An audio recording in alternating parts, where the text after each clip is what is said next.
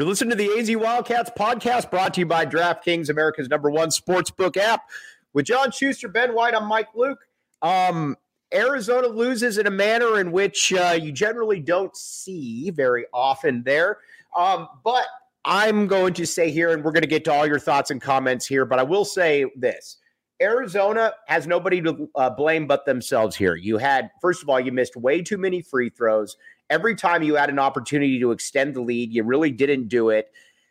Again, I mean, uh, you, he'll make that shot one out of a hundred times, but Arizona left ASU in that situation. When you're up 10, I'm sorry, when you're up 10 with four minutes left, uh, again, Ballo's got to make that free throw right there. There was, um, you know, Arizona gave them reasons and they took advantage of it there, Shu.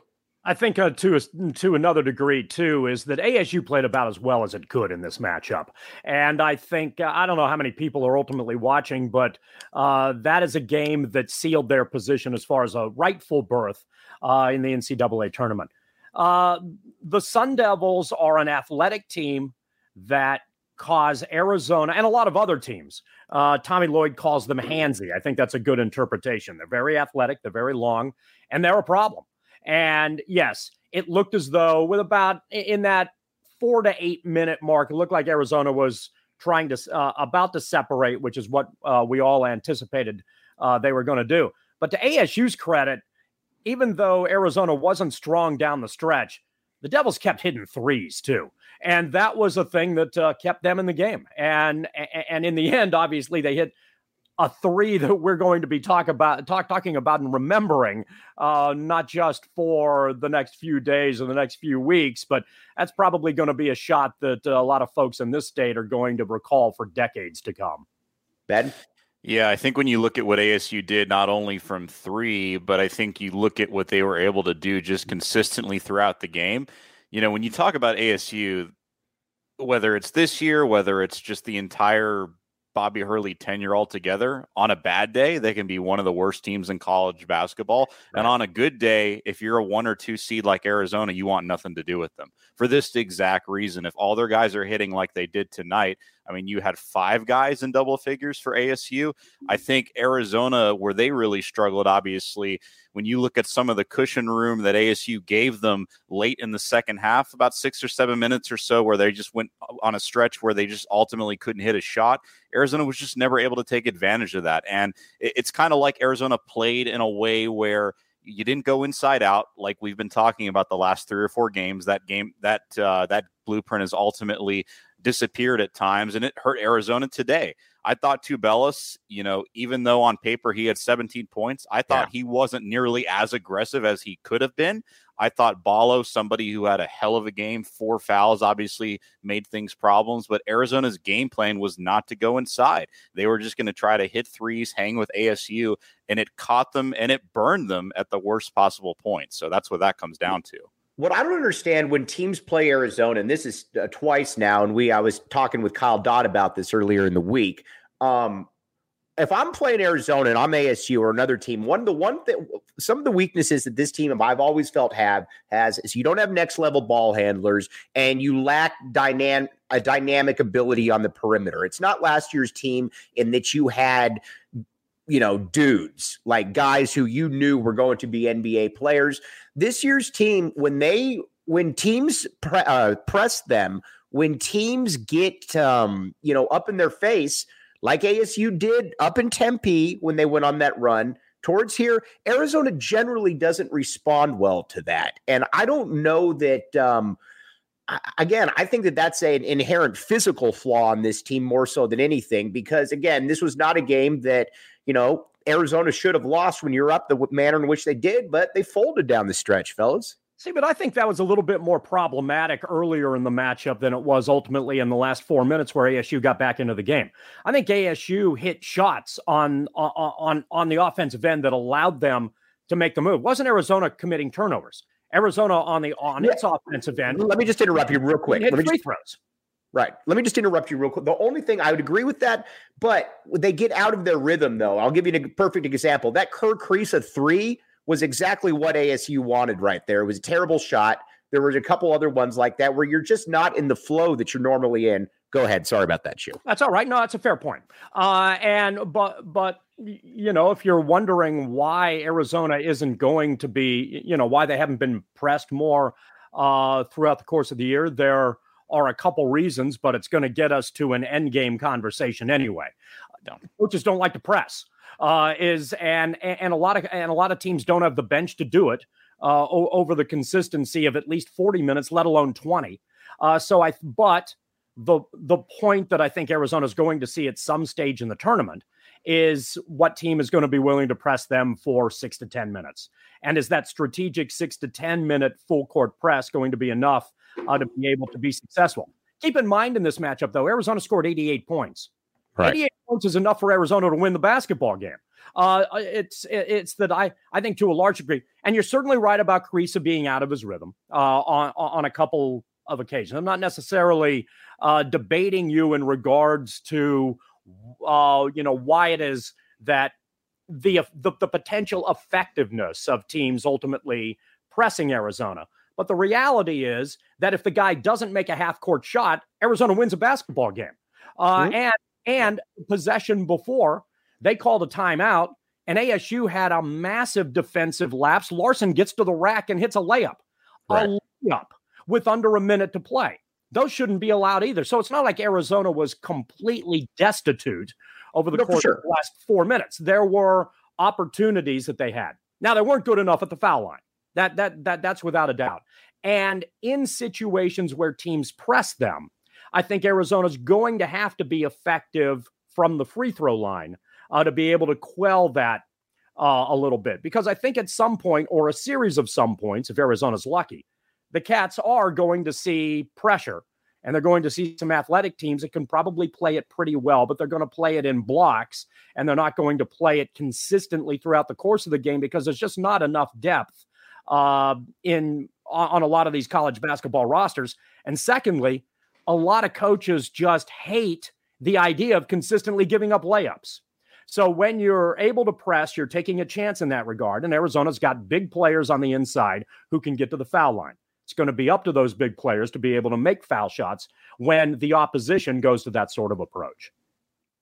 Yeah, ben. and, and the and the bottom line is, and we can talk about the full court, the half court shot. I'm going to call it essentially a full court shot because that's close to what it was. We can talk about, you know, maybe some of the lack of consistency on the inside, but what this game comes down to today and we're not having this conversation if Arizona makes their free throws. Yeah. They score 100 points today.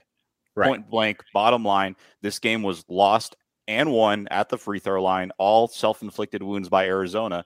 And I'll give ASU credit in the sense that I think in the first matchup, we saw a little bit as to, from a scouting perspective, what happens if you press somebody like Ballo and Tubelis and get them into foul trouble. And then tonight we saw kind of the same thing, and it put Arizona in an awkward position at the line. Got to the free throw line 34 times, didn't seem to matter. And again, I think it all comes back to Arizona just has to have that consistency and that rhythm inside. And when they don't have that, Ballo was good in stretches, and he definitely did enough to keep Arizona to in the game towards the end and help them build that lead, but ultimately it didn't matter. I mean, your guards can only get you so far, and while we've seen a huge improvement from them, ASU is one of those teams where if they're hot, they're hot, and it's going to be really hard to slow them down. Arizona didn't have any luck doing that today, and it's just one of those things where if you do what you're supposed to do and you control the things that you can control, Free throws are 100% controllable. And if this team does what they need to do at the line and don't mess around today, we're having a completely different conversation. Um, Bottom line. Yeah, a couple things here. And I think this is an interesting point. I was just thinking this offline, and I know that a lot of people probably wouldn't do this, but we're going to get to this point here in a second. And Saul, I think, makes a great point about how, you know, how they shot like that. But first, got to pay the bills, the four peaks. You only saw three of the peaks today. Maybe if you had seen the fourth, or actually, I don't know, maybe Jordan Mains counts as a fourth peak whatever you want to say. But Four Peaks, the official brew of PHNX Sports. You can check it out at the Tempe location, hang out with the cool kids like the Shane Diefenbachs of the world, or come to the tap and bottle watch parties and get Four Peaks, get some kilt lifter. Very good stuff. Check out the show notes and the link in the description. But again, Four Peaks, the official brew of PHNX Sports and the DraftKings Sportsbook app. Code word PHNX. Here's the deal. You can put down five bucks, a measly five bucks, and you can get up to $200 in free plays on NBA games. NBA games are back left and right right now. They are proliferating the entire TV screen. The Phoenix Suns now have the best player in the Valley since Charles Barkley exited uh, before Ben was even born. And again, so again, you might say, what's that? That's not true. Year were you born, Ben? Uh, 96. Mm, you might have been one at that. When, when did Barkley leave? 96 or 97? I think it was 97. So I get one year. All right, either yeah, way. And, and, and and you remember it well. That's the most important thing. You you have a very in-depth personal memory of Barkley in the Valley.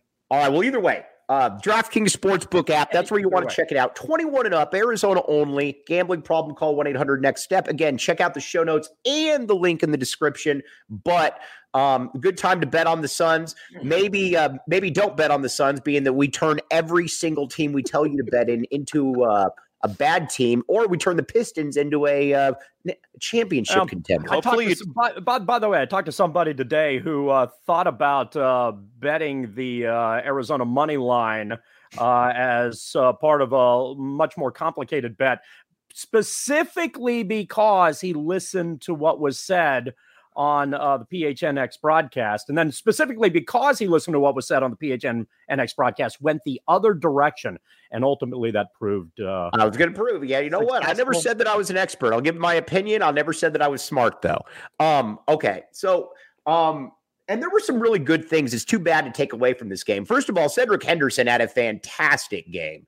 Pelle Larsson had a really, really good game. The Swedish pinball, our guy said, both were really, really good.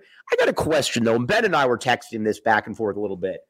I know the numbers that Tubelis's put up, but at least to me, it feels like there's something a little off there right now. I don't know if it's whether it's from an engagement perspective or I'll give you a perfect example. And again, I know he was surprised. He grabs that rebound and falls down and then just lets the dude take it from him. Like I, don't know. It just feels different to me right now. I know we put up 17 and 9, but it didn't feel like the same kind of 17 and 9 that we've watched earlier in the season. Man, I'm not sure anybody has an answer. Uh, I was hopeful, and, and 17 and 9 is a much better number than we had seen in the last three weeks. The argument has been that Tubelis has gotten into foul trouble and hasn't been on the floor, and therefore, you know, can't be as effective as he was because he was he, he was saddled with uh, the foul difficulty. Uh, today, that wasn't nearly as much the case, but you know, it's uh, going to be one of those things where you know I I'm Agatha Christie hasn't cracked this one yet. Uh, so I don't know if there's something more going on. Uh, but if there is something more going on and it doesn't get rectified, Arizona's in trouble because they need to. Tubelis makes the most notable difference on this team. He provides, along with the complement that is Ballo, they provide a difference that very few teams in the country have. And being different and being able to play that at difference is a big deal in the NCAA tournament. Yeah, you want to be well rounded. Yeah, you want to you, you, you want to play tight defense. You want to be able to rebound. You want to shoot the ball really well. But we're not the first people to say it, and we're not going to be the last people to say it that um, matchups are important in events like the NCAA tournament. And Arizona is a matchup problem a lot, but it's a matchup problem when Tubelis and Ballo are on the floor at the same time and both playing well. And if there's something more going on with Tubelis at this stage, and it doesn't get rectified in a way where he gets his confidence back and becomes the difference maker and the inside track winner for conference player of the year, uh, then, you know, Arizona could have some very real difficulties next week into the Pac uh, X tournament, and uh, certainly in their uh, run, whatever it happens to be in the NCAA field. Yeah, he's huge. I mean, he, he's the centerpiece of this team, and I, I, think there's a couple of areas that we can dive into when it comes to this question and this concern. I, I think the first thing is I don't know if there's maybe a lingering injury behind the scenes. I don't know if it's a, a mental issue just with some of the foul trouble. But to Shu's point, can't really make that argument today. Three fouls, most of them came later in the game. And what was most concerning to me is when you watch him play today, I think especially early on, the first five ten minutes were most telling because it seemed like Arizona just really wasn't getting the ball to him. He wasn't being really aggressive. He wasn't asking for the ball. And if there was really any guy in this game who was going to put the ball on the floor and dribble and get to the rim, ironically enough, I mean, obviously it was Ballo, but that guy outside of uh, Tubelis today was Larsson. So I, I don't know if it's a, a matchup thing. I mean, I think you look at what we've seen across the board, right, in the Pac 12, where, you know, you go up against bigs like Dante at Oregon, but then you also go up against smaller teams in the conference where they don't really even have much of a guy who can, let alone hang or even match up with him just because of how, you know, tall and versatile he is and the, the skill set he brings to the table. So, when you go up against those bigger athletic guys, uh, how is he going to respond? And we had that conversation. It was lingering for quite a while throughout the season, but then you get to games like UCLA, you get to the Oregon game where they just absolutely dominated them the second time around. So definitely a huge question because if if if Tubelis is not giving you 20 and 10, 15 and 10 in a meaningful, impactful way every single game, this team's got some problems and they've got to figure that out because they play inside out and they certainly haven't played that the last few weeks. Sorry, Jacob. I agree. J- my, the, the Jacob Franklin, the ASU aficionado that he is. Jacob, do you want to hop in here real quick? Come on, Jacob. Hop in here real quick. It's better to be seen, not heard. Hop in, Jacob. I'm bringing you in. I'm just kidding with you. I won't bring it in. But um, all right, sorry, I'm playing comments that he said that I've already that he already put up there. That's on me, Jacob. Why don't we go to the uh, Why don't we go to the uh, stat of the game or um, whatever it's called? Let's do it by the numbers. um, yeah, I mean, you know, like I said, ASU. If ASU has 23 assists and 11 turnovers, and Arizona has 16 assists and 13 turnovers, and um, misses 11 free throws. That's a recipe for disaster right there. Good job. Good job there, Jacob. What do you guys think? What do you guys make of those numbers, Shu? Well, I think one of the things, and and and really, the defense, I think, is largely a concern here. Arizona plays a style of defense that basically expects teams to regress to their mean. And how that works is that if a team gets hot from three point range, that's okay. Arizona doesn't believe it's just going to happen throughout the course of the game. Eventually, they're going to miss, and Arizona's going to do its job on the glass, and and their offense is going to work effectively enough, and the style will be, uh, you know, to the point where Arizona can ultimately be successful and pull away. Looked like that approach was going to work again today, uh, but ASU, again, to its credit, in the last four minutes, hit some big shots and got back into it. And shooting 40% from three point range is a significant number from them. And they obviously moved the ball at 23 assists as well. On the offensive end, and, and you and Ben rightfully alluded to this, the Cats have to be better from the foul line. Uh, and they're a team that can shoot well from three point uh, from the free throw line. And today they just weren't able to get it done as consistently as they need to be. Uh, example of this: when Ballo got injured on the dunk attempt and tweaked the knee a little bit and couldn't play that possession. Uh, ASU was kind of screwed in terms of the options that they had because they had four other Arizona had four other guys on the floor who could hit free throws, and Henderson was successful in getting that done. But the Cats across the board weren't as good throughout the course of the game in that regard. It ultimately caught up to them. Again, Arizona scored 88 points in this game. You get to that number, you're going to win a bunch of basketball games, and Arizona's won a bunch of basketball games, scoring 80 or more. Uh, so offensively, even with Tubelis struggling a little bit and the Cats kind of trying to figure some things out and maybe being out of rhythm and so forth, uh, if they shoot to a level from the foul line that they're expected to be, they're a team that scores in the 90s and they win the basketball game. Uh, so right now, generally speaking, I think the offense is working reasonably well. My concern, and it ranks a little bit higher in pecking order than how well do they handle the press, is how well does their defense hold up if a team gets hot from three point range. Uh, and this this tends to be today was kind of an example, but I think there are other teams out there that play into this. The Cats are not a team that score in transition based on what they do from a steal or a block shot standpoint. The times when they run are generally off rebounds. Uh, so they play basically a half court style of defense. Right, right, right. And, and which is okay. It's how they're built. Uh, but one of the ways that they try to make that work is by hope. Uh, hoping's the wrong word, but believing that teams are eventually not going to be able to continue to drain three pointers and that they're not going to give up offensive rebounds to give teams second shot opportunities.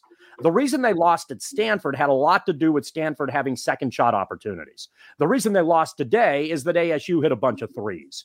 Those are two areas that usually work just fine for Arizona to get them W's. Uh, but today wasn't the case. And those are the kinds of matchups that concern me in the NCAA tournament. A team that rebounds offensively well, or a team that can just drain it from three. And if those two matchups occur, I think Arizona's going to be in for a struggle as it tries to advance.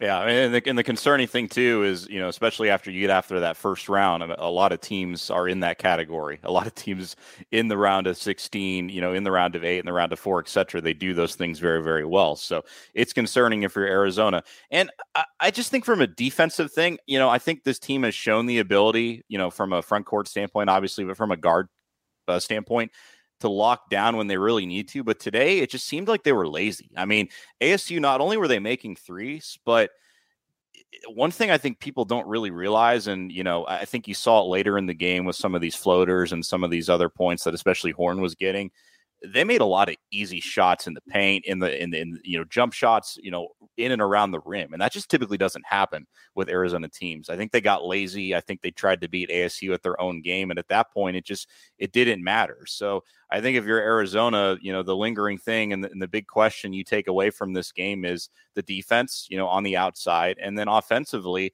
you know, 88 points is great, but how do we control things better at the free throw line? How do we not, you know, miss, you know, 42% of our shots when especially when we're getting to the line 34 times. ASU right. if essentially gave Arizona this game at the free throw line. If Arizona shoots free throws at the way they have, you know, most of the regular season. So, and I think the the last thing too is this game, the loss, the situation, there's a lot to take away and there's a lot to break down and a lot of different ways you could spin it. But if this loss occurs in November or December, we're not really fired up and having this conversation. It's just at the worst time because you've got the LA schools next week. You're concerned about NCAA tournament implications. And you know now that you had that one seed probably locked down. And now you're probably looking at a two or three seed, probably looking at the East. It's just a really bad time for this to happen to Arizona. Um, yes, there's our, we're going to get to what Janet L makes an interesting point. Janet L, if you don't like me, then this is the person that you need to direct all of your ire towards because she gave birth to me. So again, there's nobody that you could blame more for Mike Luke than this. But Janet L says Zu free throws and a lack of defense were keys. Also, non-call uh, near end on defensive end was big, resulted in the ASU basket. See, I disagree with mom here. Um, one simple fix though, get Zu's mom back was his best weekend. I agree with that part. But to me, that when uh when Zu got that rebound, he just gave the ball away right there. Um, he was on the ground and he gave the ball away, and ASU made a three. To me, outside of the Cambridge shot, that was the biggest turning point of the game right there. That's something where you got to be tougher with. And he just kind of looked yeah, all right. Well, well, I think he was. I think he was anticipating one of two things were going to happen after he after he got knocked off of his feet. Then then you're going to hold on to the ball. The other guy's going to. You're either going to get a call for a foul or you're going to hold on to the ball. The guy's going to reach in, and then it's going to be a jump ball. And to ASU's credit, and I said, "Hey, there's basketball here. I'll take that." Kicked it out, and the guy hit a three. Uh, so yes, I uh, agree. It, it was one of those weird in the moment uh, moments that didn't work well for Tubelis, but hopefully it's a learning experience type of thing where you have to just not anticipate to the you, you know you got to be tougher until the ref blows the whistle. And and that wasn't the case and it was obviously a play that uh uh you know it's obviously a play that hurt arizona and got asu back into the game. There was also some something earlier that uh, uh saul mentioned uh in, in the comments about uh asu playing its best game of the year uh, right. and just shooting, and, and they did. Yeah. Uh, and and again, if a if this game goes to overtime, ASU is going to lose. They had two players who had fouled out. Uh, you know, they had to win this game in regulation. And even then, they had to make a ridiculous shot that's going to be remembered for decades. Right. Uh, certainly up in Tempe to win the basketball game. The frustration is understandable that ASU made it closer, but ASU played, you know, to their credit, they played a great game today. And they are the type of team that can be a matchup problem. And, you know, for three of the four halves that these two teams have faced each other, ASU's been a matchup difficulty for Arizona. So the concern moving ahead from a Wildcat perspective is how are they going to deal with some of the other teams out there that maybe uh, are built in a way that uh, ASU is, and what are they going to need to do to be able to work their way through when those matchups occur? All right. Uh, now, I don't want to be turned into the sky is falling thing because right now a lot of people are uh, some ASU fans are in here right now. Keep in mind, ASU fan, we're going to be nice to you right here because again, it was a good win for you, but you're still the uh, you're still the entity that doesn't matter in football or basketball. Period. I'm happy you got this win, but at the end of the day, ASU doesn't matter in either one. You need to remember that. You can have wrestling, you can have uh, golf whatever it is, but you don't really matter in any of the sports. I know this is a good win for you. Now, what also what does matter though is tap and bottle. Tap and bottle downtown. Now, you might say to yourself, Mike, what's going on in Tap and Bottle downtown? A watch party next week, next Saturday. We would love to see you down there. And again, we got Arizona UCLA to finish out the season. We're going to be a testy game right there. Come down there, have some four peaks um, and watch the game. Love to see you down there. Check out again the show notes in the link in the description and Illegal Pete's. Ben White is born in 1996. Now, Ben might be getting a little bit old for illegal Pete's. Some would say you never get too old for illegal Pete's. It's always a good spot to be. The great Jacob Franklin could go down there. People would be looking up at him. Or I could go down there. People would be looking down at me. But it doesn't really matter, though. Either way, it's a good time, good food, good drink. And again, uh, nobody goes to Illegal Pete's and said that was a boring time. So again, for either one, check out the show notes and the link in the description. All right, as far as seating goes, I think this probably because, and this is where it's hard because when you're in the Pac-12, everybody reacts in a big way because they say, "Oh, the Pac-12 is a terrible conference. What does this really mean for uh, Arizona?" The one thing I will say though about this is that um, you know the Pac-12 has a bad national reputation. Um, whereas opposed the Big Ten is viewed as basically the NBA training ground right there. And so again, a loss in the Big Ten, people say, well, you know, they're just going to cannibalize each other. A loss in the Pac-12 is, oh, yuck. So Arizona is dealing with Kevin, someone signing autographs. That is very funny. Um, but Arizona's also got to deal with a little bit of that stigma. I think that it probably puts them down to probably a three seed right now, guys. What do you think?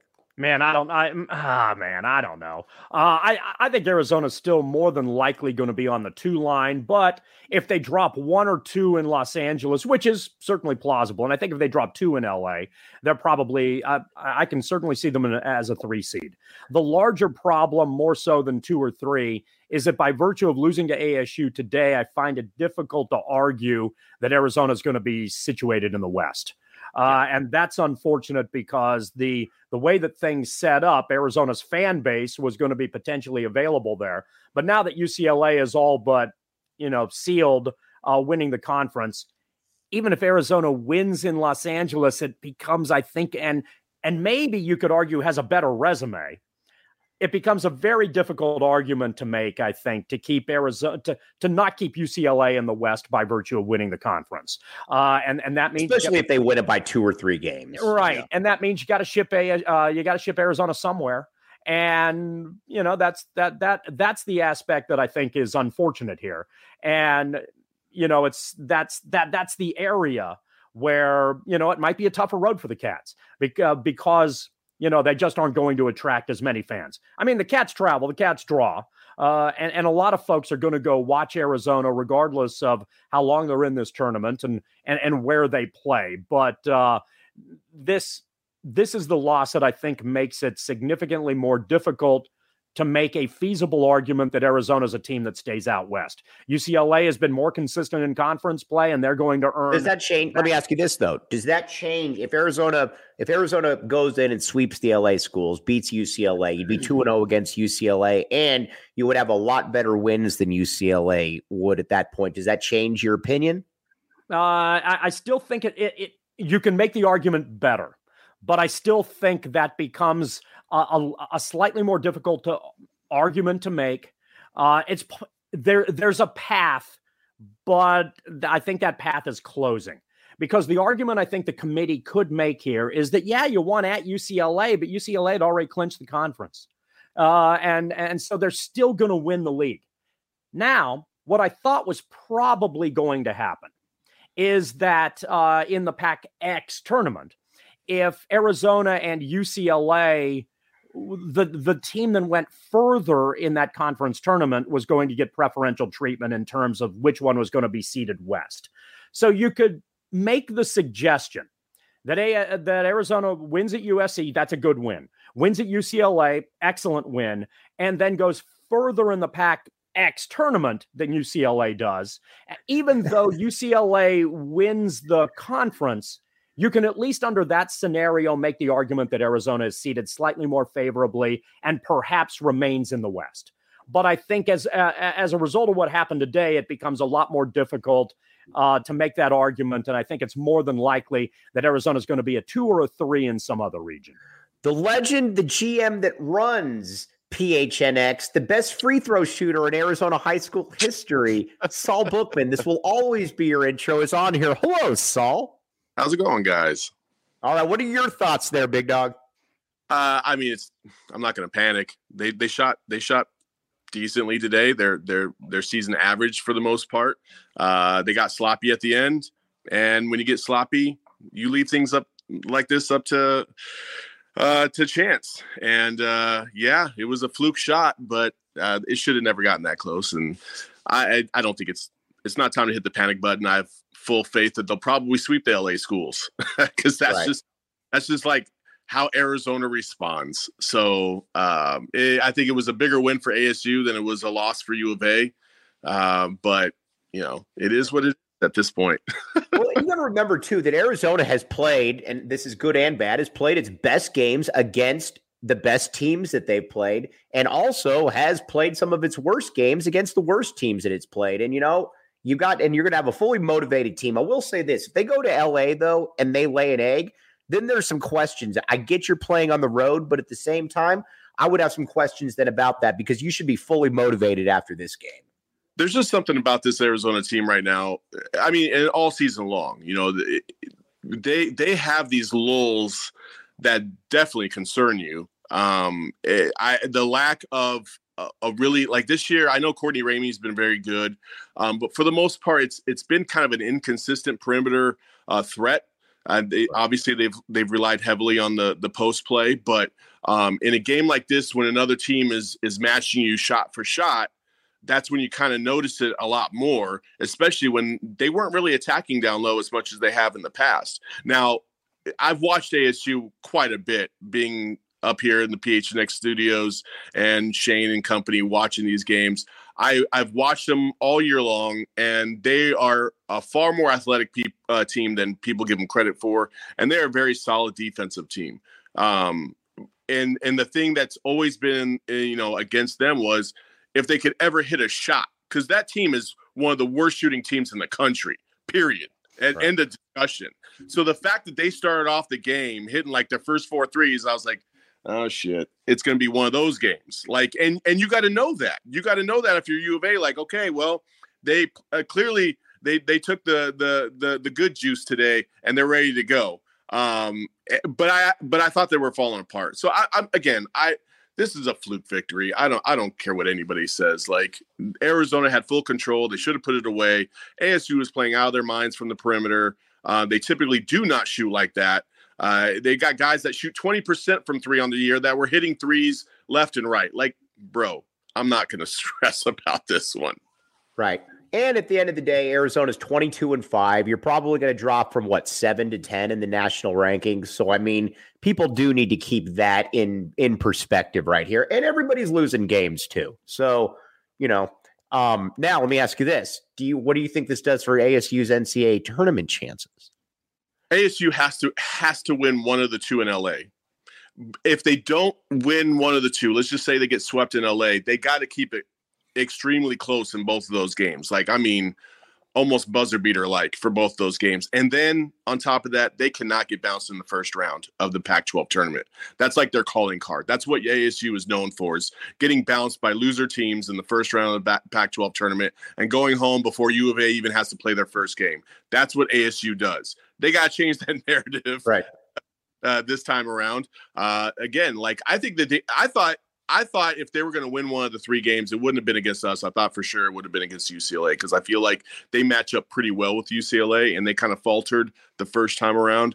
Um, so uh, again, I, I, think I think U of A will end up getting a, a two or a three seed. Uh, if it's a three, that that's probably more beneficial because they might keep them out west if they're a three. If they're a two, they're definitely going somewhere else. There's no way they're going to be a two out west. There's just not a chance.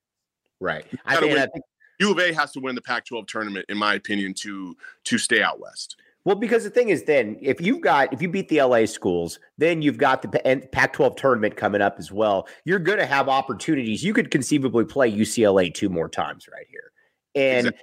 and if you get those wins, and if you could get those wins, again, you look at it, you got UCLA, you would have UCLA two or three times. You'd have Creighton, you'd have Tennessee, you'd have uh, Indiana, you'd have San Diego State. Those are all top 25 wins uh, that you can't really take away. What are you saying up there, John Schuster? Yeah, I, I, I get the argument. I think it's plausible. UCLA basically wrapping up the conference a week before the conference concludes makes that a tough argument to me. What about if they play? Uh, I, I just think, I just think I just think UCLA has the inside track here uh, to get preferential treatment in terms of being the team that is seated in the West. And to me, that's a little bit more or significantly more important, to be honest with you, than uh, whether Arizona's a two or a three. Uh, I'd, I'd, just rather Arizona be in the West. I think it gives them an opportunity based on the fans that show up uh, to be here. Is it is it plausible? Is it a solid argument? You can, it, yeah. Uh, but my guess here is that UCLA, by virtue of Arizona losing today, assuming that UCLA wins tonight, uh, wins over the weekend, uh, assuming UCLA wraps it up before Arizona and UCLA face off.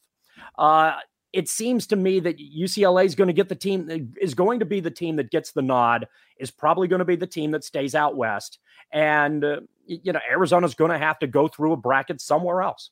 If if if Arizona beats UCLA all three times that they face them this year, which I I I feel confident saying that they're probably going to match up with them in the Pac-12 tournament at some point. Um, then I would disagree. I would say that they would get the nod over UCLA because they they just beat them three times uh, in their last three matchups, and uh, especially with two coming in the last two weeks of the season. Um, so I, I, would probably give the nod to Arizona at that point. I feel like they they would have avenged their their awful loss today, and and uh, and so I, I would feel confident in saying that. So I, I, that's the only part I would disagree with you. If UCLA wins one of those two matchups remaining, uh, then yeah, uh, UCLA is definitely going to get the nod. Breaking news Joe Lunardi now has Arizona as the third three seed right now. So that would mean that he essentially has them as the 11th team in the country right there. Got some room that you can make up there a little bit. But now, let me tell you this Saul, we told you about Mountain Mike's Pizza. Uh, yeah, that is delicious. All right. Now, many people think I'm Mountain Mike. They're wrong. I am not Mountain Mike. I am just Mike. Now, Oracle and Wetmore, though, that's where you go and you get the Mountain Mike's pizza. You can get the pepperonis, you can get the pizza. We have had John Schuster come on the show with Mountain Mike's paraphernalia in hand. Brad Alice has done as well. Ben White told us about the one in California. It is all over the place. It's taken over, and it's a great place to go watch games, get some drink, maybe some Four Peaks there as well, some kilt lifter, but Mountain Mike's Pizza, good stuff. Now, uh, we got a Phoenix diehard read, but since we got the GM, we got the goat on here, I figured that I might let cede the floor to you for this read here, Saul. I mean, what's there what's there left to talk about? I mean, becoming a diehard is the the best way to go. So we we have a bunch of stuff going on. We have these uh, golf tournaments that we call tea parties. Uh, that are just one night events that you guys get, get to come out and hang out with. And I know that peeps in Tucson are probably like, hey, but you know, it's kind of hard to drive up. I get it. We're working on that stuff. Uh, but in the meantime, if you become a diehard, you get discounts on merch, you get discounts, uh, a member exclusive access to some of the articles that that are written, um, and then you get cool little inside tips. Like, for instance, we have. Uh, lower bowl tickets for the Suns versus the Nuggets, the number one seed in the West, uh, versus Kevin Durant and the new look Suns uh, here in about a month. And guess who gets first dibs on those tickets? diehards in our in our discord. So uh, become a member. There's so many different perks that i haven't even mentioned but it's uh it's 80 bucks for a year and it's definitely well worth the money. I promise you that.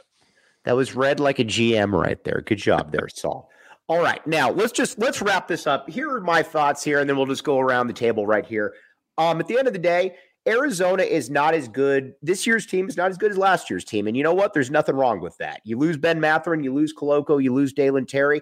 I've thought from day one, this is an amazing job by Tommy Lloyd because I felt this team was more like a 17 to 20 team going into the year. But they're playing above that right there, but they do have flaws for sure. I mean, again, you don't have great ball handling. It's not next level perimeter uh, uh, athleticism. And you know what? If you're going to win games, you're going to have to have a Julius Tubelis be that All American guy that he's been. If he's not that dude, then you can you can lose. I've said it from day one. This team could lose in the second round, or they could make it to the third weekend, and anything in between would not surprise me. Shu, Ben, and then we'll let Saul with the home run off the end. Uh, the issues that I rank as Arizona's concerns defense, especially if a team gets hot on the perimeter, uh, defensive rebounding. If a team across from them has a good offensive rebounding performance and gets second looks per possession, that's going to be a problem for an Arizona defense that I think has a tendency to play pretty well against inconsistent offenses, but against uh, athletic teams that know how to run good stuff. I think uh, that can be an issue that uh, works against them, and uh, obviously beyond that, free throw shooting. I my fear here. Oh, okay, hey, I, have been thinking this for a while. Arizona's going to lose in the second round or make it to the final four.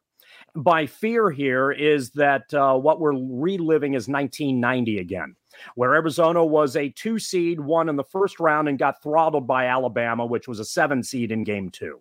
Uh, and and so my concern is that this team looks a little bit like that. They are reliant on uh, power on the inside. They weren't the most athletic team on the perimeter, and an athletic team like Alabama blew their doors off. Uh, but I, I, I like how they, for the most part, how they run their offensive stuff. I think they've shown some versatility. They've scored points while Tubelis has been uh, struggling. Again, they put up 88 points today and did not shoot well from the foul line. Uh, so there are reasons to believe that Arizona is still a problem uh, come tournament time, despite the setback uh, that took place today against an ASU team that belongs in the field is going to be a pain in the ass if they're in the field, and um, hopefully, uh, you, you, know, can uh, make the Pac X uh, fairly interesting and get a little bit more representation once the selection committee ultimately makes its decisions. Ben? Yeah, yeah, I think Arizona is one of those teams, right, where I think Jerry Palm even put this out there a little bit this morning, talking about this is a team that could easily lose in the first round, or this is a team that could win the national title. So I think a couple of things. I think defense, like we hit on, right. I think defensively, from a from a guard standpoint, you've just got to stay in front of your guys. I mean, ASU is just getting anything they wanted today, and Arizona's shown times throughout the year where they can lock in defensively when they need to. And then, to me, the big question too with the front court is how do we get that consistency and that impactful play from Tubelis going again? I think he's somebody who, well, had 17 sure. tonight. He was a guy who disappeared in stretches. He wasn't being as aggressive. I thought, you know, I don't think they even went to him eight until eight minutes into the game where Kriisa had that kind of under the look uh, pass to get him to the basket. So you've got to get, get your offense flowing inside out. I think defensively you have to be better. And I think more importantly, you know, it, it comes down to what you have next week against LA. You've got to sweep the LA schools. You've got to still have that good seat in the Pac 12 tournament and you've got to take care of business. And if you do that, if you beat UCLA, you know, I kind of differ from from Shu, and I, I think I kind of meet Saul in the middle in the sense that I think this team still finds a way to, you know, maybe have a three seed out west. They just have to take care of business and be consistent and make free throws. Make free throws. All right, free. Speaking of free throws, Saul Bookman, Christ. It's like Ben did that on purpose because he knew exactly what Mike was going to say. Jesus. Uh, yeah, make free throws. Obviously, that, that that's that's clear. Um, but you know, I, one thing I will say is this: the the high low option uh, from the two bigs is a lot of teams just don't have that around the country, and they don't have uh, the skill sets to be able to execute that at such a high level like Arizona. So there are going to be teams, and I, I do feel like this tournament specifically is going to be extremely matchup based. So you know what that means? It probably means we're going to fuck around and find ourselves playing Xavier in the second round, and gonna happen. Reality yeah. uh, matched up uh, almost similar to what you saw today with ASU. And could it be a problem? Who knows? I like Arizona's chances. Um, I think it's definitely going to be matchup dependent. Uh, I don't, uh, but but the but the thing is, is every top ten team in the country right now is literally going through the same exact thing where there there's no dominant team this year and any any one of the top 16 teams in the country right now could finish being eliminated in the first round or win the national championship. It's such a crapshoot this year um, which is why there's probably a little bit more emphasis on trying to capitalize on on the success that that you had earlier and seeing if you can recoup that here in the postseason so I like Arizona's chances defensively, they got to step it up big time. I think that's going to be their calling card. They got to play as physical as ASU was today, um, and and we'll see where it goes from there. All right. For John Schuster, Ben White, Saul Bookman, the great Jacob Franklin, who will not come on the scene he just wants to give little forks up things behind the scene. We will get him on at some point. And yes, Shane Diefenbach, I am aware of the game. I saw who won. And everybody out there, great comments. Appreciate you all. We're here during victory, we're here during losses. If you're going to back the A when we win, you got to back the A when you lose. All right. For everybody out there, I'll be back with you tomorrow. No days off on these parts. You've been listening to the AZ Wildcats post game.